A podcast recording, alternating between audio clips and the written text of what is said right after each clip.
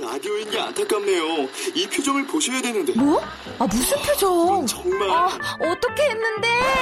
KBS 라디오 7개 채널에서 제공하는 최고급 정보들을 사진과 기사, 그리고 영상으로 확인하실 수 있습니다. 읽는 라디오, KBS 라디오 홈페이지 라디오.kbs.co.kr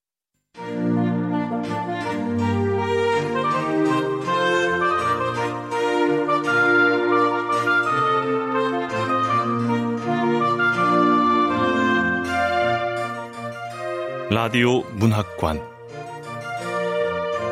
한국인이 사랑하는 우리 문학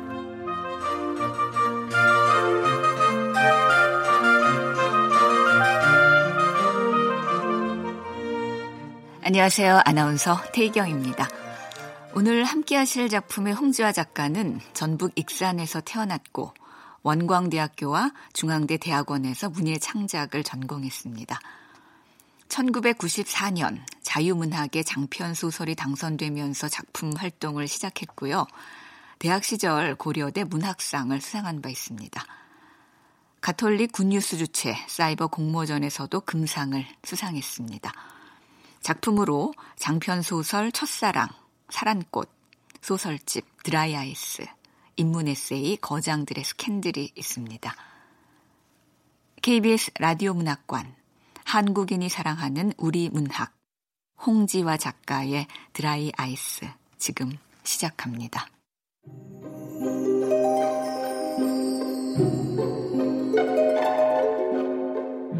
드라이 아이스 홍지화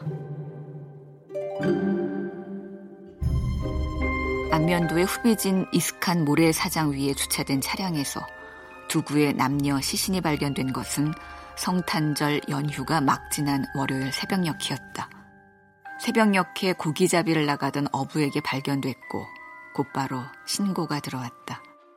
김영사는 필터까지 타들어간 담배꽁초를 모래밭에 던져 구두발로 짓 이겼다. 구두코가 사르륵 모래밭에 파묻히며 꽁초는 흔적도 없이 사라져버렸다. 이윽고 뭔가 단서가 될 만한 걸 찾아냈는지 장영사가 사건 현장에서 조금 거리를 두고 서 있는 그를 향해 걸어왔다.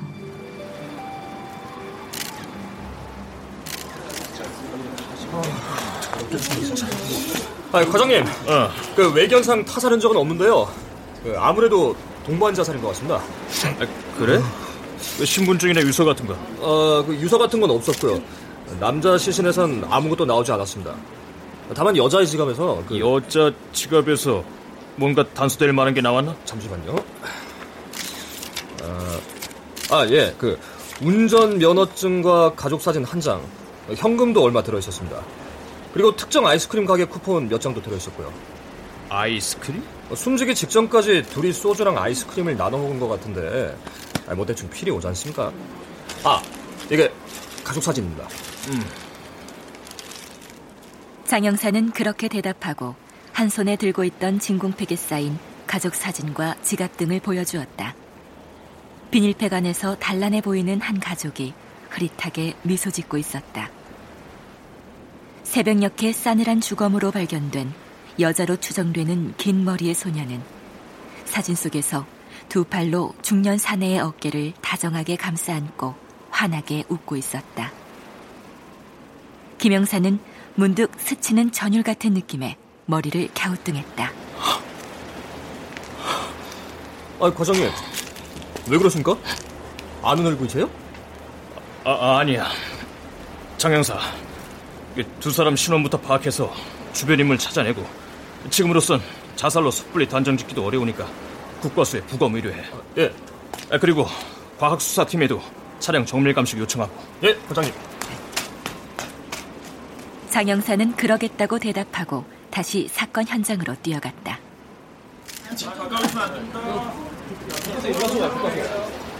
팀원들은 사건 차량 주변에 접근 금지 바리게이트를 치고 있었다.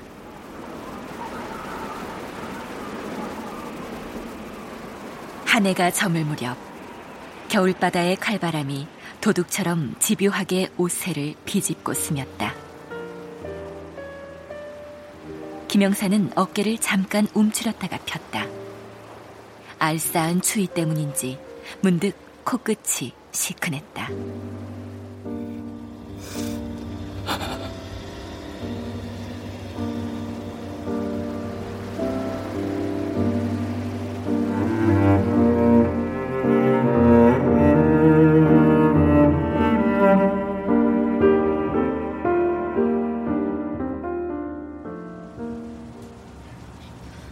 mint strawberry bonbon 싱글콘 하나 주세요. 언제나처럼 그녀가 왔다. 언제나처럼 그 시간에 언제나처럼 강아지를 품에 안고 언제나처럼 mint strawberry bonbon 싱글콘을 주문했다. 저 그게 어 그러니까 왜요? 아, 저, 아 아닙니다. 아 이고, 음, 이구나. 너 그래서 앞으로 이 험한 세상 어떻게 살래? 어? 안 봐도 비디오다, 어? 안 봐도 비디오야, 어?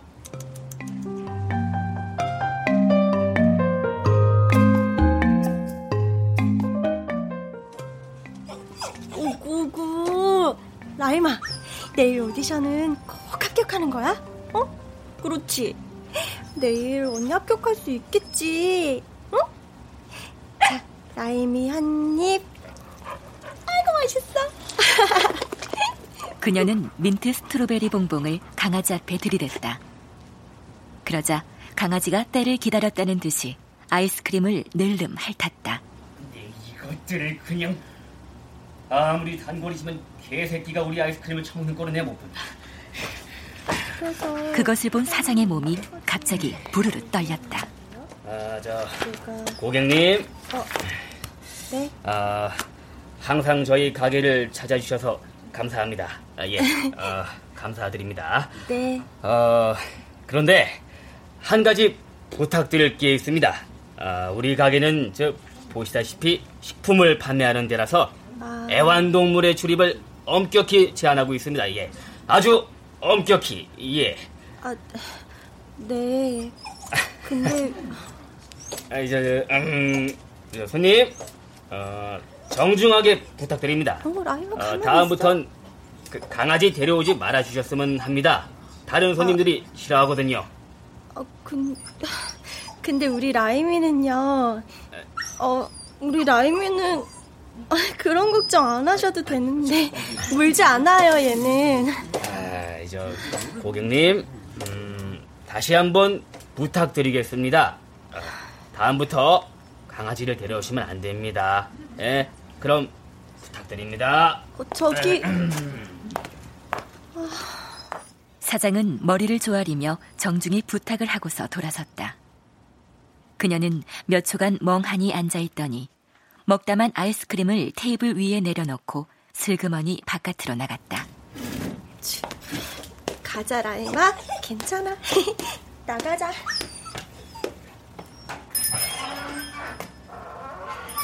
어, 정말 갔네. 민재는 눈으로 그녀의 뒤를 쫓았다. 그녀가 앉았던 테이블 위에서 빨간색 지갑이 보였다. 얼결에 급히 뛰어나가느라 지갑도 깜빡 잊은 모양이었다. 민재는 지갑을 낚아채듯 손에 쥐고 서둘러 그녀를 쫓았다. 저기 잠깐만요, 고객님. 고객님. 아, 고객님. 아, 아 저기 잠깐만요, 고객님. 여기 지갑. 아, 네, 고맙습니다. 아, 저, 아, 저 고객님. 강아지 데려오셔도 돼요. 네? 아, 점심시간 지나면 손님들도 없고, 저기, 사장님도 안 계시거든요. 네, 고맙습니다. 메모로 보면 내 또래 같은데. 아니면 한두 살 어리거나 많거나. 아휴, 근데 저 여자 왜 고개를 푹 떨구고 걸어가는 거야? 저런 여자답지 않게. 아, 안 됐어. 언제 어디서든 무서우리만큼 당차고 똑똑한 척을 하는 요즘 젊은 여자들답지 않게 사장한테 제대로 말대꾸 한번 못하고 도망치듯 가게를 빠져나가던 그녀한테서 왠지 제 그림자를 보는 것 같았다.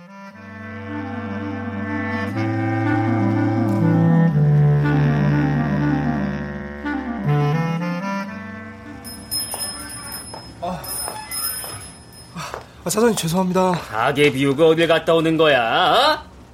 사장 체면이 있지. 내가 아이스크림 떠서 갖다 주니? 그러려고 내가 너 고용한 줄 알아? 아, 죄송합니다. 아, 참. 그 방금 전에 집에서 전화한 것 같더라. 아, 아, 예. 아, 제가 핸드폰을 두고 나가서요. 아. 어, 부재중 전화가 두 통이나. 어, 할머니한테 온 거네? 혹시 할머니한테 무슨 일이라도 생겼나? 할머니가 병원에 입원하신 지도 꽤 여러 날이 지났다. 작년 겨울, 유독 눈이 많이 내렸던 날 아침, 폐지를 수집하다가 그만 동네 내리막길에서 헛발을 디뎌 미끄러졌다. 결국 할머니는 그날 이후 대퇴부 골절로 다시 일어서지 못했다. 요 근래 부쩍 통증이 심해져서 병원에 갔더니 의사는 부러진 뼈 조각이 신경을 누르고 바깥으로 뚫고 나오고 있어요. 빨리 수술을 하셔야 합니다. 빨리요. 빨리 수술을 하지 않으면 안 된다는 의사의 말에 그의 가슴팍은 더욱 작게 오그라들었다. 민재는 서둘러 할머니한테 전화를 걸었다. 할머니, 왜? 아파? 무슨 일 있어? 아이고, 아이고. 근무 시간에 전화질이나 하고 잘한다 잘해. 아이고. 통화 간단하게 하고 가게나 잘 봐. 근무 중에 알바생 휴대전화 마음대로 쓰게 하는 건 나밖에 없을 거다. 어? 그러니까 잘하라고. 아유, 아유, 누가 뭘 아는겨? 아, 아 아니야 아무것도. 할머니 왜 전화한 거야? 에, 아유, 우리 아가 너 점심밥 잘 챙겨 먹었나 여서 할머니 괜찮여. 걱정 말기라 아가. 우리 할머니 손자가 걱정할까봐 일부러 밝은 척하는 거 다 알아요. 우리 아그 밥은 먹었냐? 아, 할머니도 참 먹었지. 지금이 몇 시인데. 할머니는 진지 드셨어? 와만 묵었지. 그것도 죄다 돈인데 뭐 악착같이 묵어야지. 싹싹 다 긁어 묵었다. 아, 우리 할머니 역시 아끼는 데는 금메달감이요. 아이 그러제. 민재는 순간 울컥했다. 하지만 목소리만은 애써 씩씩하게 냈다. 아주 잠깐이지만 깔깔 웃기도 했다. 그런데 가슴은 마치 찬밥 덩이를 씹지 않고 꾸역꾸역 넘긴 것처럼 답답하고 자꾸 목이 메어왔다. 잘하셨어, 할머니. 어, 새벽에 일 끝나고 갈게. 아, 저 손님 들어온다. 끊어, 할머니.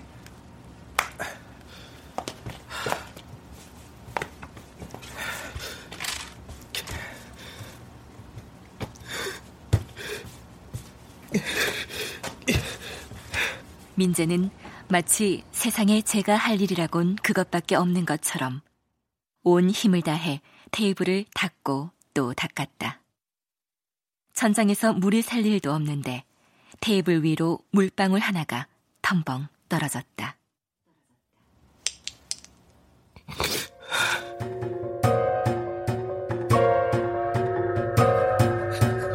아버지, 나도 같이 가, 아버지.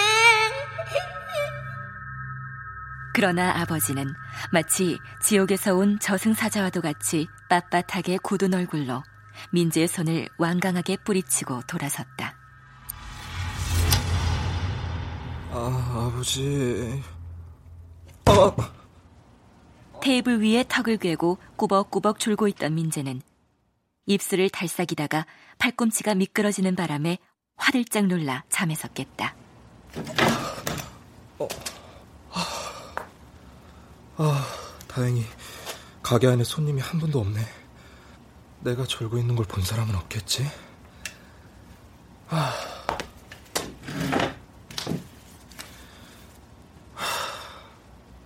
벌써 20년이 지났어. 당시 6살이었던 꼬맹이는 이제 26살 청년이 되었다. 20년이나 지났는데 지금까지 종종 그런 꿈을 꾸다니 참 징글징글하다. 20년 전에 새파랗게 어린 자식 새끼를 길에서 주운 보찜처럼 노모품에 버리고 갔던 그 아버지한테 무슨 미련이 이토록 징하게 남아서 그새 문둥병이라도 걸려 두 손이 모두 뭉그러졌는지 안부 전화 한 통 없었던 그 생물학적 아버지한테 무슨 정이 이리도 많이 남아서 그 가슴 시린 기억을 머릿속에서 지우지 못하고 자꾸 되새김질 하는 것일까.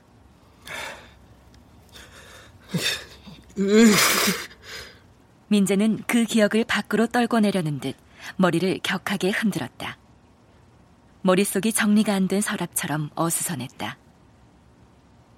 온통 뒤죽박죽인 생각의 서랍 속에서 불쑥 생각 하나가 정면으로 튀어나왔다. 그는 서둘러 전화를 걸었다. 여보세요?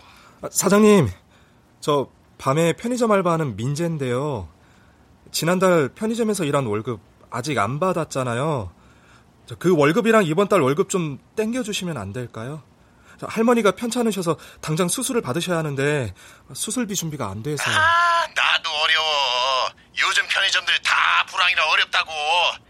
에이, 조금만 더 기다려줘. 에? 어, 지... 일주일 전에도 똑같이 말했는데. 전화기에 녹음된 음성을 듣는 것처럼 그와 똑같은 말을 일주일 전에도 들었다. 3일 전에는 얼굴도 모르는 이들이 서로 입이라도 맞춘 듯 아이스크림 가게 사장도 똑같은 말을 했다. 순간 불끈 화가 치밀었지만 민재는 이 사람들이 사정 좀 봐주지. 진짜 너무들 하네. 그것도 밖으로 소리내어 말할 수 없어서 속으로 꾸역꾸역 삼켰을 뿐이다. 어떤 때는 남한테 싫은 내색 한 번 못하고 사는 자기가 참 바보 같다는 생각에 확 혀깨물고 죽고 싶을 때도 있었다. 스물여섯 해 동안 세상에 참가해 살면서 제 의지대로 뭘 한 적도 그렇게 된 적도 없었다.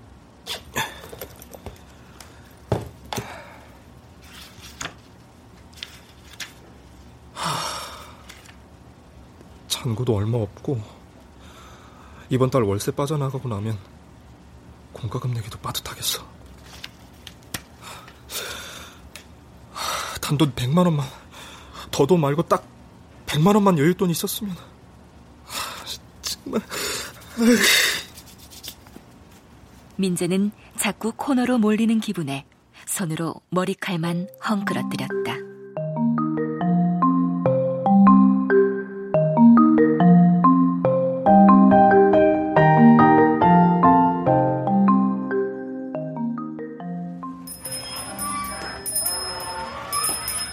어, 그녀다.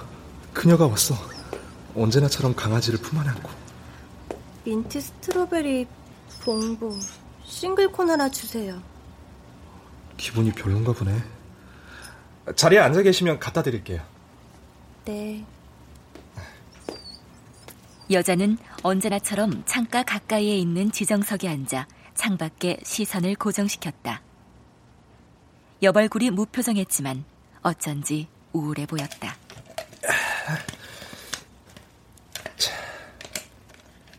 그는 마치 그녀의 일용할 양식 같은 mint strawberry bonbon을 scoop으로 푸짐하게 떠서 갖다 주었다.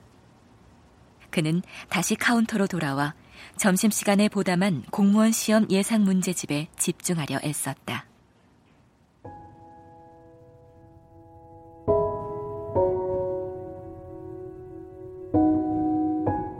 늦가을 도심의 창밖은 유리성처럼 차게 느껴졌다. 낙엽조차 남지 않은 벌거벗은 가로수들은 지난 겨울 초호화 빌딩의 외벽에 기대어 얼어 죽은 한 노숙자의 인생처럼 스산했다.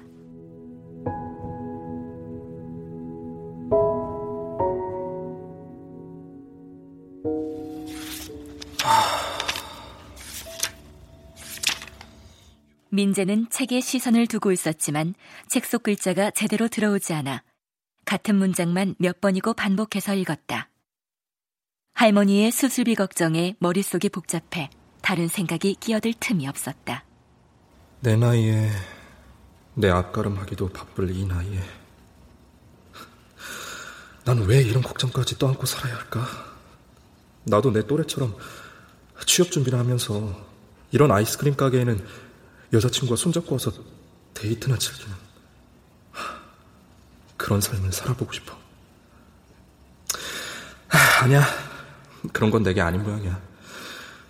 대신 다른 무언가가 있겠지. 애써 자위했다. 요즘은 그런 자위마저도 자주 절망으로 모양새를 달리했다. 어? 우는 건가? 어, 어쩌지? 아, 어떡하지? 민재는 잠시 모르는 척 그대로 놔두기로 했다. 10여 분이 지난 후 그녀의 감정이 어느 정도 추스러진 것 같아 민재는 그녀의 테이블 위에 냅킨과 초코 아이스크림이 담긴 조그마한 샘플 컵을 두면서 저 초코 아이스크림이에요. 초콜릿을 먹으면 기분이 좋아진대요.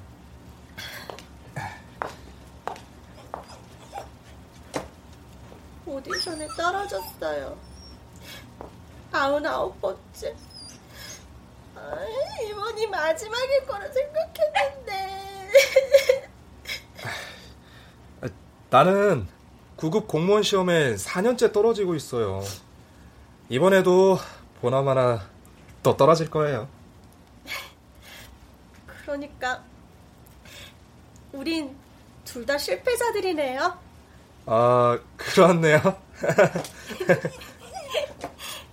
아, 초코 아이스크림 먹으니까 진짜 기분이 좋아졌어요.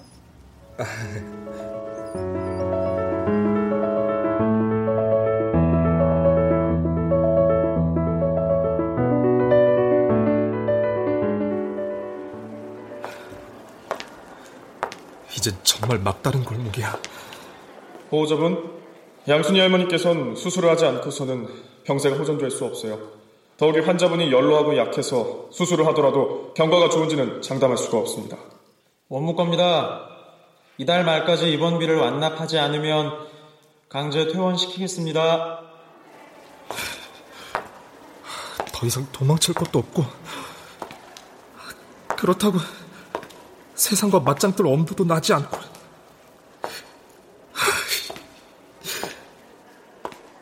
그렇게 그는 막다른 코너에 지금 서 있었다.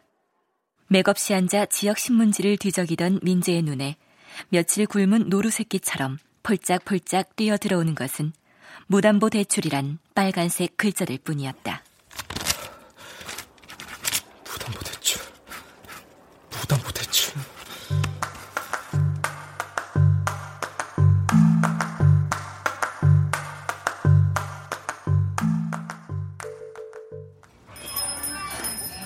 네, 어서 오세요.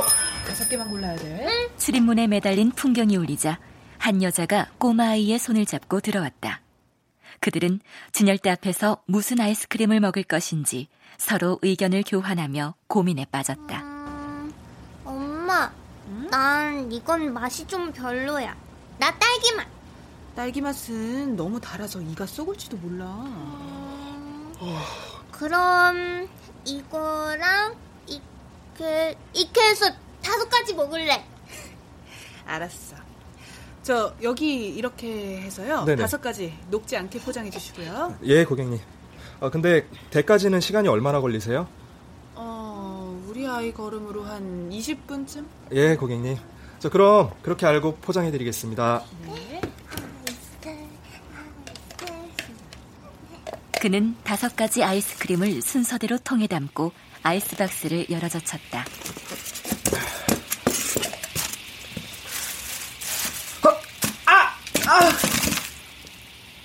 순간 아차했지만 이미 때는 늦었다. 그는 저도 모르게 그만 비명이 입 밖으로 흘러나왔다. 민재가 화들짝 놀라 정신을 차렸을 때는 드라이 아이스에 그의 오른손 엄지손가락이 늘어붙어 있었다. 아,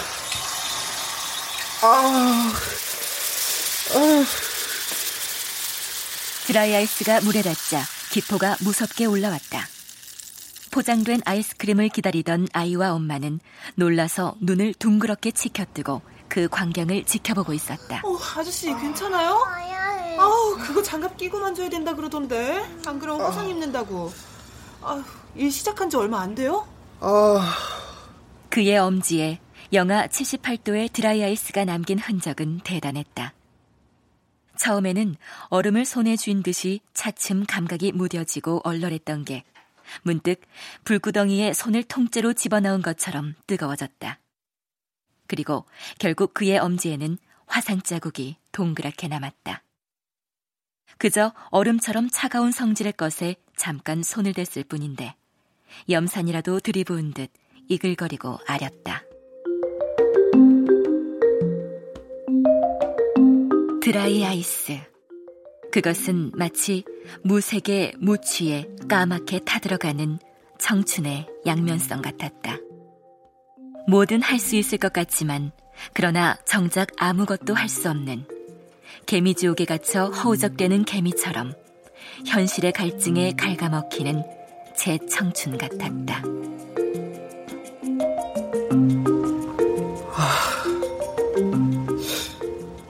그는 다시 텅 빈 가게에 우두커니 앉아 드라이 아이스가 남긴 흔적을 뚫어져라 한참을 바라봤다. 대인 상처는 그새 물집이 잡혀 이글거리고 진물이 났다. 볼펜도 쥘 수 없이 쓰리고 아렸다. 어, 오늘은 혼자네. 강아지가 안 보여. mint strawberry bonbon 주세요. 어, 강아지는요? 네. 오늘 저녁에 100번째 오디션을 보러 갈 거라서 강아지는 집에 두고 나왔어요. 아. mint strawberry bonbon 먹고 가면 이번에는 꼭 합격할 것 같은 예감이 들어요. 늘 앉던 창가 자리에 앉아 계시면 갖다 드릴게요. 네.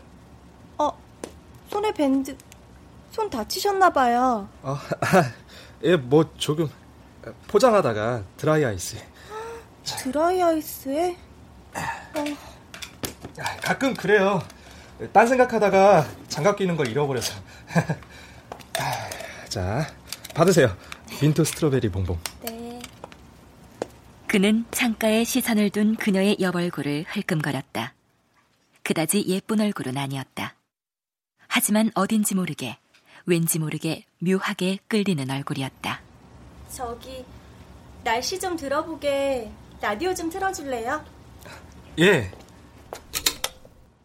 KBS 3시 뉴스입니다. 산소 마스크를 착용한 한 여자가 차 안에서 사체로 발견됐습니다.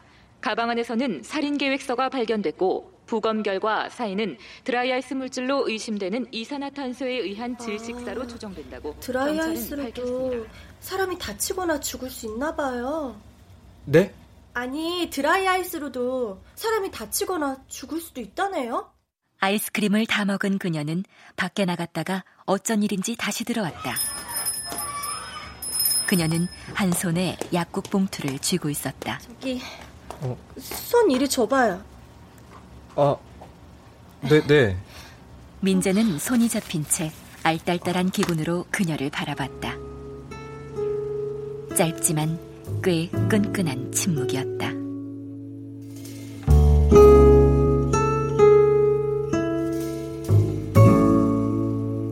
할머니의 병세가 위중하다는 사실은 어제 오후 병원에서 온 전화를 받고서야 알았다. 양순이 할머니 폐에 물이 찼어요. 그래서 당분간 숨쉬기도 고통스러울 겁니다.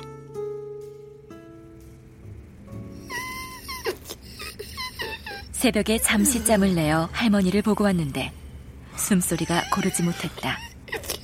할머니. 마치 무슨 액체가 끓어오르다가 넘치는 듯 매우 소란하고 불안정한 숨소리였다. 진통제 기운에 의탁해 잠든 할머니를 보며 민재는 그저 눈물만 뚝뚝 흘렸을 뿐이다. 제가 할 수 있는 일이라고는 오롯이 그것뿐이었다.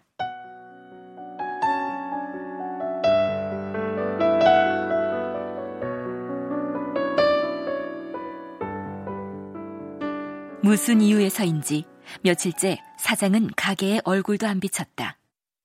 민재가 전화를 해도 받지 않았다. 아, 사장님이 왜 전화를 안 받는 거야? 할머니 큰 병원에 옮기려면 돈이 필요한데 밀린 3개월치 월급은 내일 중으로 꼭 입금해달라고 사정해보고 싶어도 연락이 돼야지. 아, 도대체 어디 계시는 거야? 하지만 사장은 민지의 그런 속내를 훤히 꿰뚫 듯 끝내 전화를 하지 않았다. 민재는 몇 년 동안 묵혀두었던 칼집에서 칼을 뽑아드는 심정으로 마음을 굳게 먹고 용기를 내어 사장의 집에 전화를 했다. 사장님이요? 결혼 기념일이라고 가족들 모두 3박 4일로 해외여행 떠났어요. 아마 모레나 돼야 돌아올걸요? 우리 할머니는 병원비가 없어서 죽어가고 있는데 그런 사정 뻔히 아는 사장님이 내 월급을 3개월치나 떼먹고 팔자 좋게 해외여행 중이라고? 그는 더 이상 참을 수 없었다. 참을 필요가 더는 없었다.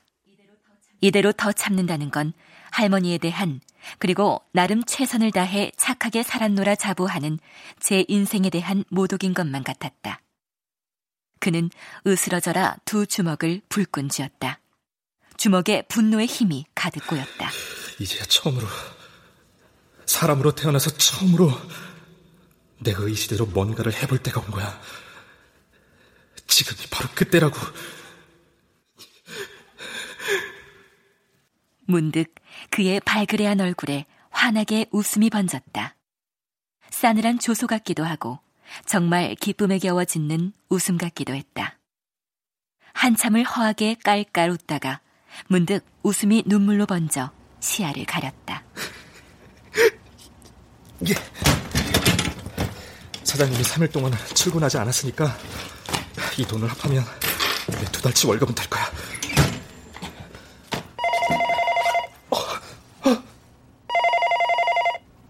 그때였다. 그를 꾸짖으려는 듯 전화벨이 사납게 울린 것은 다리가 후들거렸다. 방금 전까지 그가 그곳에서 무슨 짓을 하고 있었다는 걸 알기라도 하듯 전화벨은 오래도록 울렸다. 안절부절 못한 채로 한참을 갈등하던 그는 천천히 전화기로 손을 가져갔다. 여보세요? 저예요. 예? 예? 누구? 저라고요. 민트 스트로베리 봉봉. 아,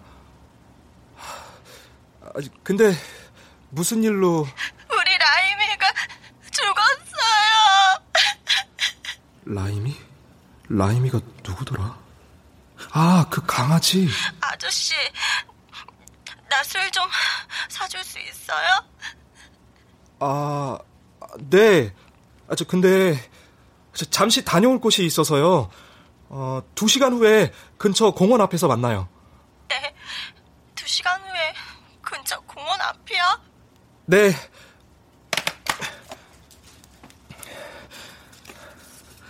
사장님, 죄송합니다. 하지만 이건 밀린 제 월급입니다. 저를 원망하지 마십시오.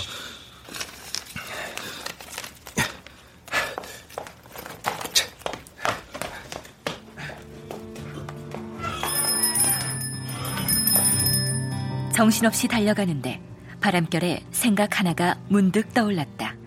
그는 온기를 되돌아 다시 가게 안으로 뛰어들어갔다.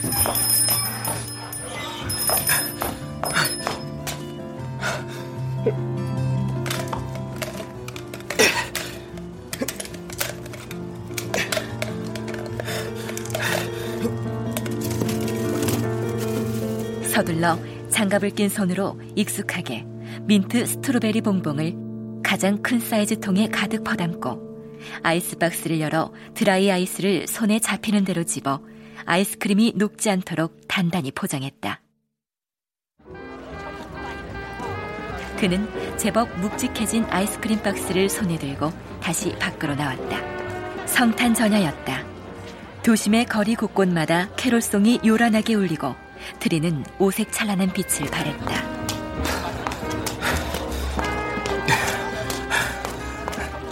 그의 어깨에는 돈가방이 매여 있었고 한 손에는 아이스크림 박스가 들려 있었다. 난생 처음 꽤 풍족한 크리스마스 이브라는 생각에 픽 헛웃음이 났다.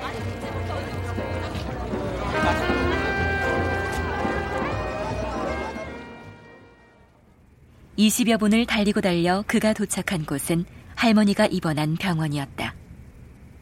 그는 원무과에서 밀린 입원비를 계산했다. 그리고 할머니를 병원 응급차에 태워 근처 대학병원으로 옮겼다. 아가, 네가 할미 땜시 고생이 많다. 내 어서 되져야 하는데 이래 쓰잘데없이 목숨줄만 즐겨서 네 못할 짓만 시켜. 할미가 미안해 할머니 그런 말씀 마. 할머니가 내 목숨줄이야.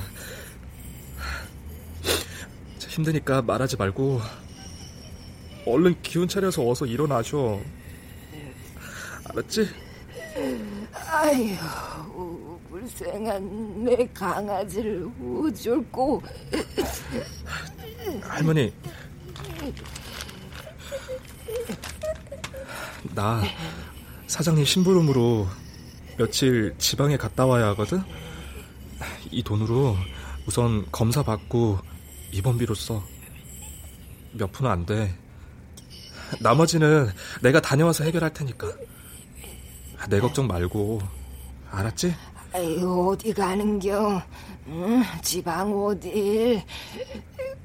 그, 갔다가 언제 오는겨?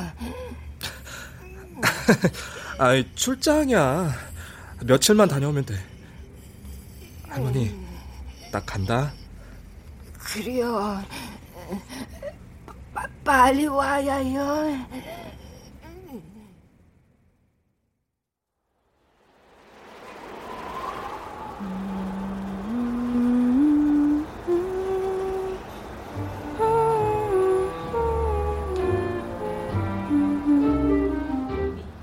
민트 스트로베리 봉봉. 그녀는 재킷 주머니에 손을 찌른 채 공원 벤치에 앉아 Gloomy Sunday를 흥얼거리고 있었다.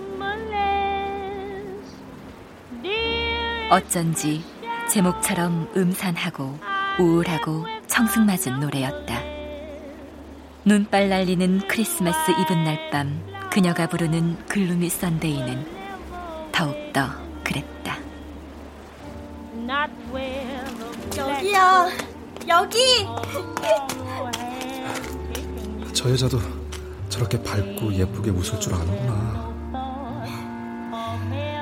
아, 술이 고픈데 실없인 오늘 밤 못 보낼 것 같은데. 함께 마실 사람이 없어서 함께 마실 사람이 아저씨밖에 생각이 안 났어요. 우리 라임이가 죽었어요. 100번째 오디션에서 떨어지고 오니까 우리 라임이가 죽어있지 뭐예요? 소름 끼치게 무서웠어요.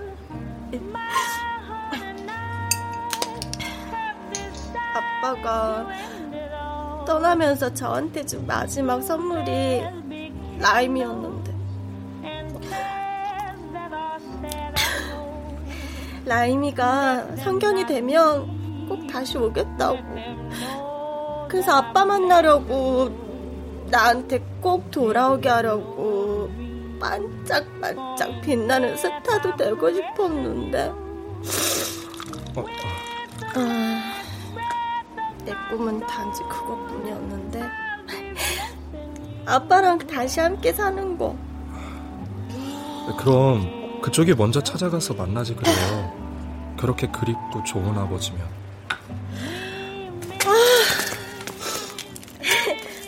우리 안면도 갈래요? 시원한 바닷바람 쐬러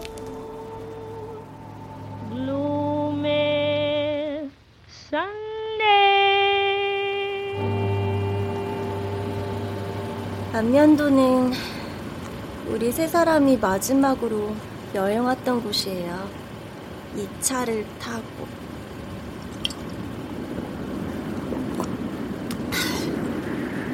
여자는 민트 스트로베리 봉봉을 안주 삼아 소주를 찔끔찔끔 마셨다. 바깥에는 한겨울 매서운 바닷바람이 세상을 집어삼킬 듯 휘몰아쳤지만 히터바람으로 데워진 차 안은 알맞게 따뜻했다. 그녀의 음성은 마치 늙은 신부 앞에서 고백 성사를 받듯 무겁고 먹먹했다.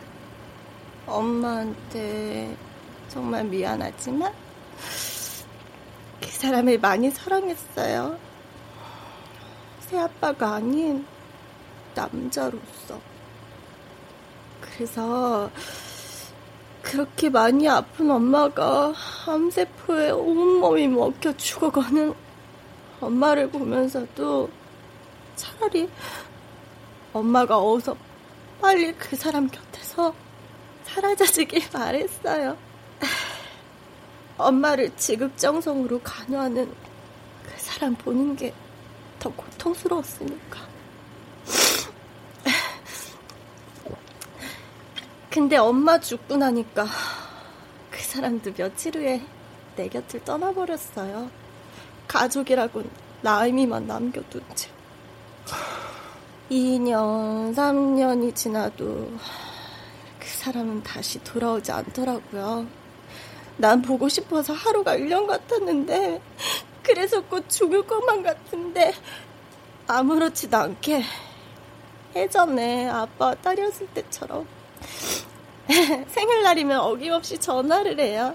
수인아, 잘 지냈니? 어디 아픈 데는 없고? 생일 축하한다. 못 가봐서 미안해.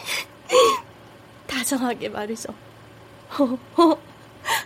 정말 아무렇지도 않게. 이름이 수인이구나. 수인이, 수인이.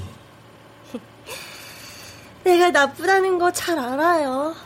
엄마의 남자를 탐했으니까. 돌을 맞아 죽어도 싸지. 그런데, 그런데 아직도 이렇게 멍청하게 바보같이 그 사람을 기다려요. 혹시나 그 사람도 나를 아주 조금은 여자로 봐주지 않을까? 아주 조금은 사랑하지 않을까? 혹시라도 내가 유명한 스타가 되면 다시 나한테 돌아오진 않을까?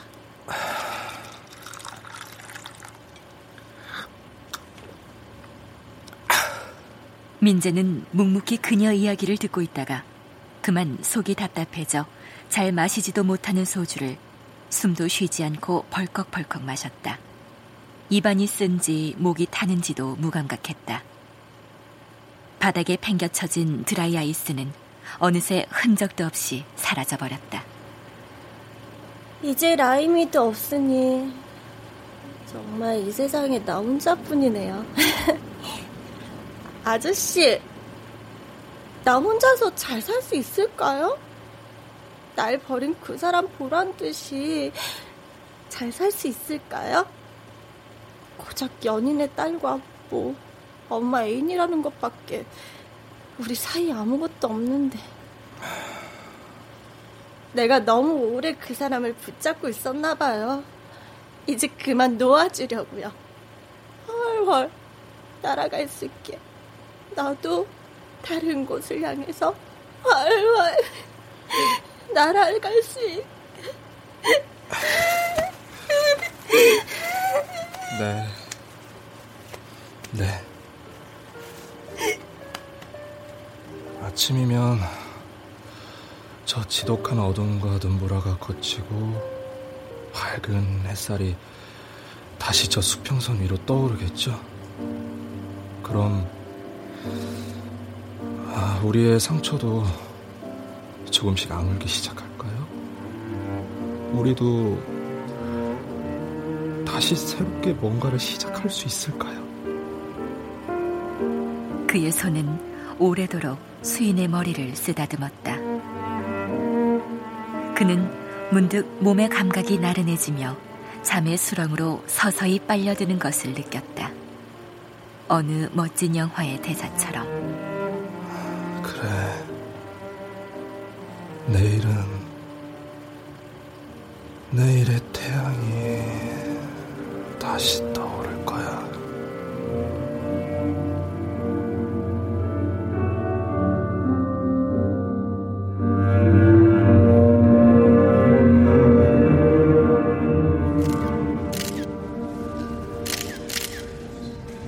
결론적으로 이 사건의 전말은 자신의 처지와 생활고를 비관한 두 남녀의 동반 자살로 종결됐습니다. 이민재와 박수인 두 사람 모두 결손 가정 출신이었고 배우 지망생이던 박수인이 최근 잇따라 오디션에 낙방하면서 심한 좌절감과 우울감에 시달렸던 것으로 보입니다. 이민지도 공무원 시험에 매번 떨어져 생활고로 힘들어했습니다. 박수인이 사망 전날 한 인터넷 사이트를 통해 묻지마 거래로 청산가리를 은밀히 구입했고 소주도 구입했다는 증거가 입수됐습니다. 실제로 국과수의 감식 결과 소주병에서 청산가리 성분 0.5mg이 발견된 점으로 미루어 보아 이미 계획된 동반 자살로 추측됩니다. 그리고 차 안에서도 드라이아이스 물질로 추정되는 이산화탄소가 다량 검출되었습니다. 부검 결과 두 남녀 모두 사인은 청산가리와 일산화탄소 중독에 인한 사망입니다. 다만 이민재는 애인 박수인의 자살 계획을 모르고 있었을 가능성도 있으나 할머니한테 지방 출장을 간다고 말했던 정황상 뭔가 알고 있었을 가능성도 있습니다. 평소 성실하기로 소문난 그가 아르바이트를 하던 가게에서 절도 후 극도의 절망감과 처벌을 회피하고자 박수인과 자살 공모를 하지 않았나 추측되는 대목입니다. 이상입니다.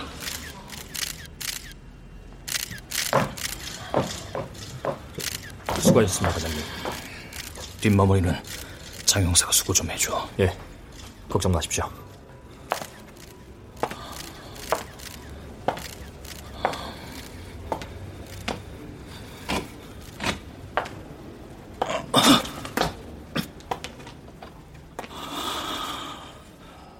김영사는 수사 종결 브리핑을 마치고서 뒷마무리를 장영사한테 넘기고 회의실 밖으로 나왔다. 다리가 후들거려 순간 몸이 앞으로 꺾어질 듯 휘청했다. 닫히는 문틈 사이로 한 기자의 질문이 날에선 창처럼 날아와 귀에 꽂혔다. 전형적인 88만 원 세대의 좌절로 인한 동반 자살로 봐도 되겠습니까? 아, 네. 네, 그렇습니다.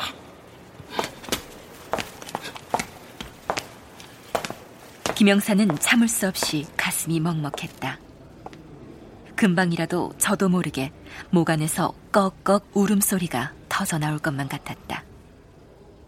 지난 20여 년 동안 존재 사실을 전혀 알지 못했던 딸의 죽음. 수사가 진행될수록 그의 가슴도 새카맣게 타들어갔다. 딸아이는 그의 기억 속에서 아스라이 박제된 19살 제 어미의 모습을 그대로 닮아 있었다.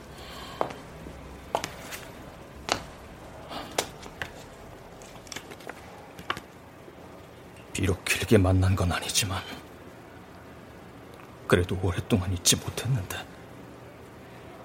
꼭 이렇게 이렇게 슬픈 모습으로 나타났어야 하는 거예요.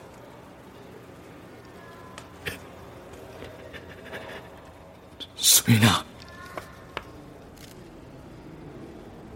그는 사건 현장에서 발견된 수인의 지갑 속에 들어있었던 가족 사진을 호주머니에서 꺼냈다. 본능적으로 자신이 한때 사랑했던 여자와 자신의 딸임을 알아보았던 그날 아침처럼 수인은 사진 속에서 여전히 활짝 웃고 있었다. 마치 살가운 딸이 아버지를 바라보듯 그렇게 다정하게 미소 짓고 있었다. 해맑게 웃고 있는 수인의 얼굴 위로 눈물방울 하나가 텀벙 떨어졌다.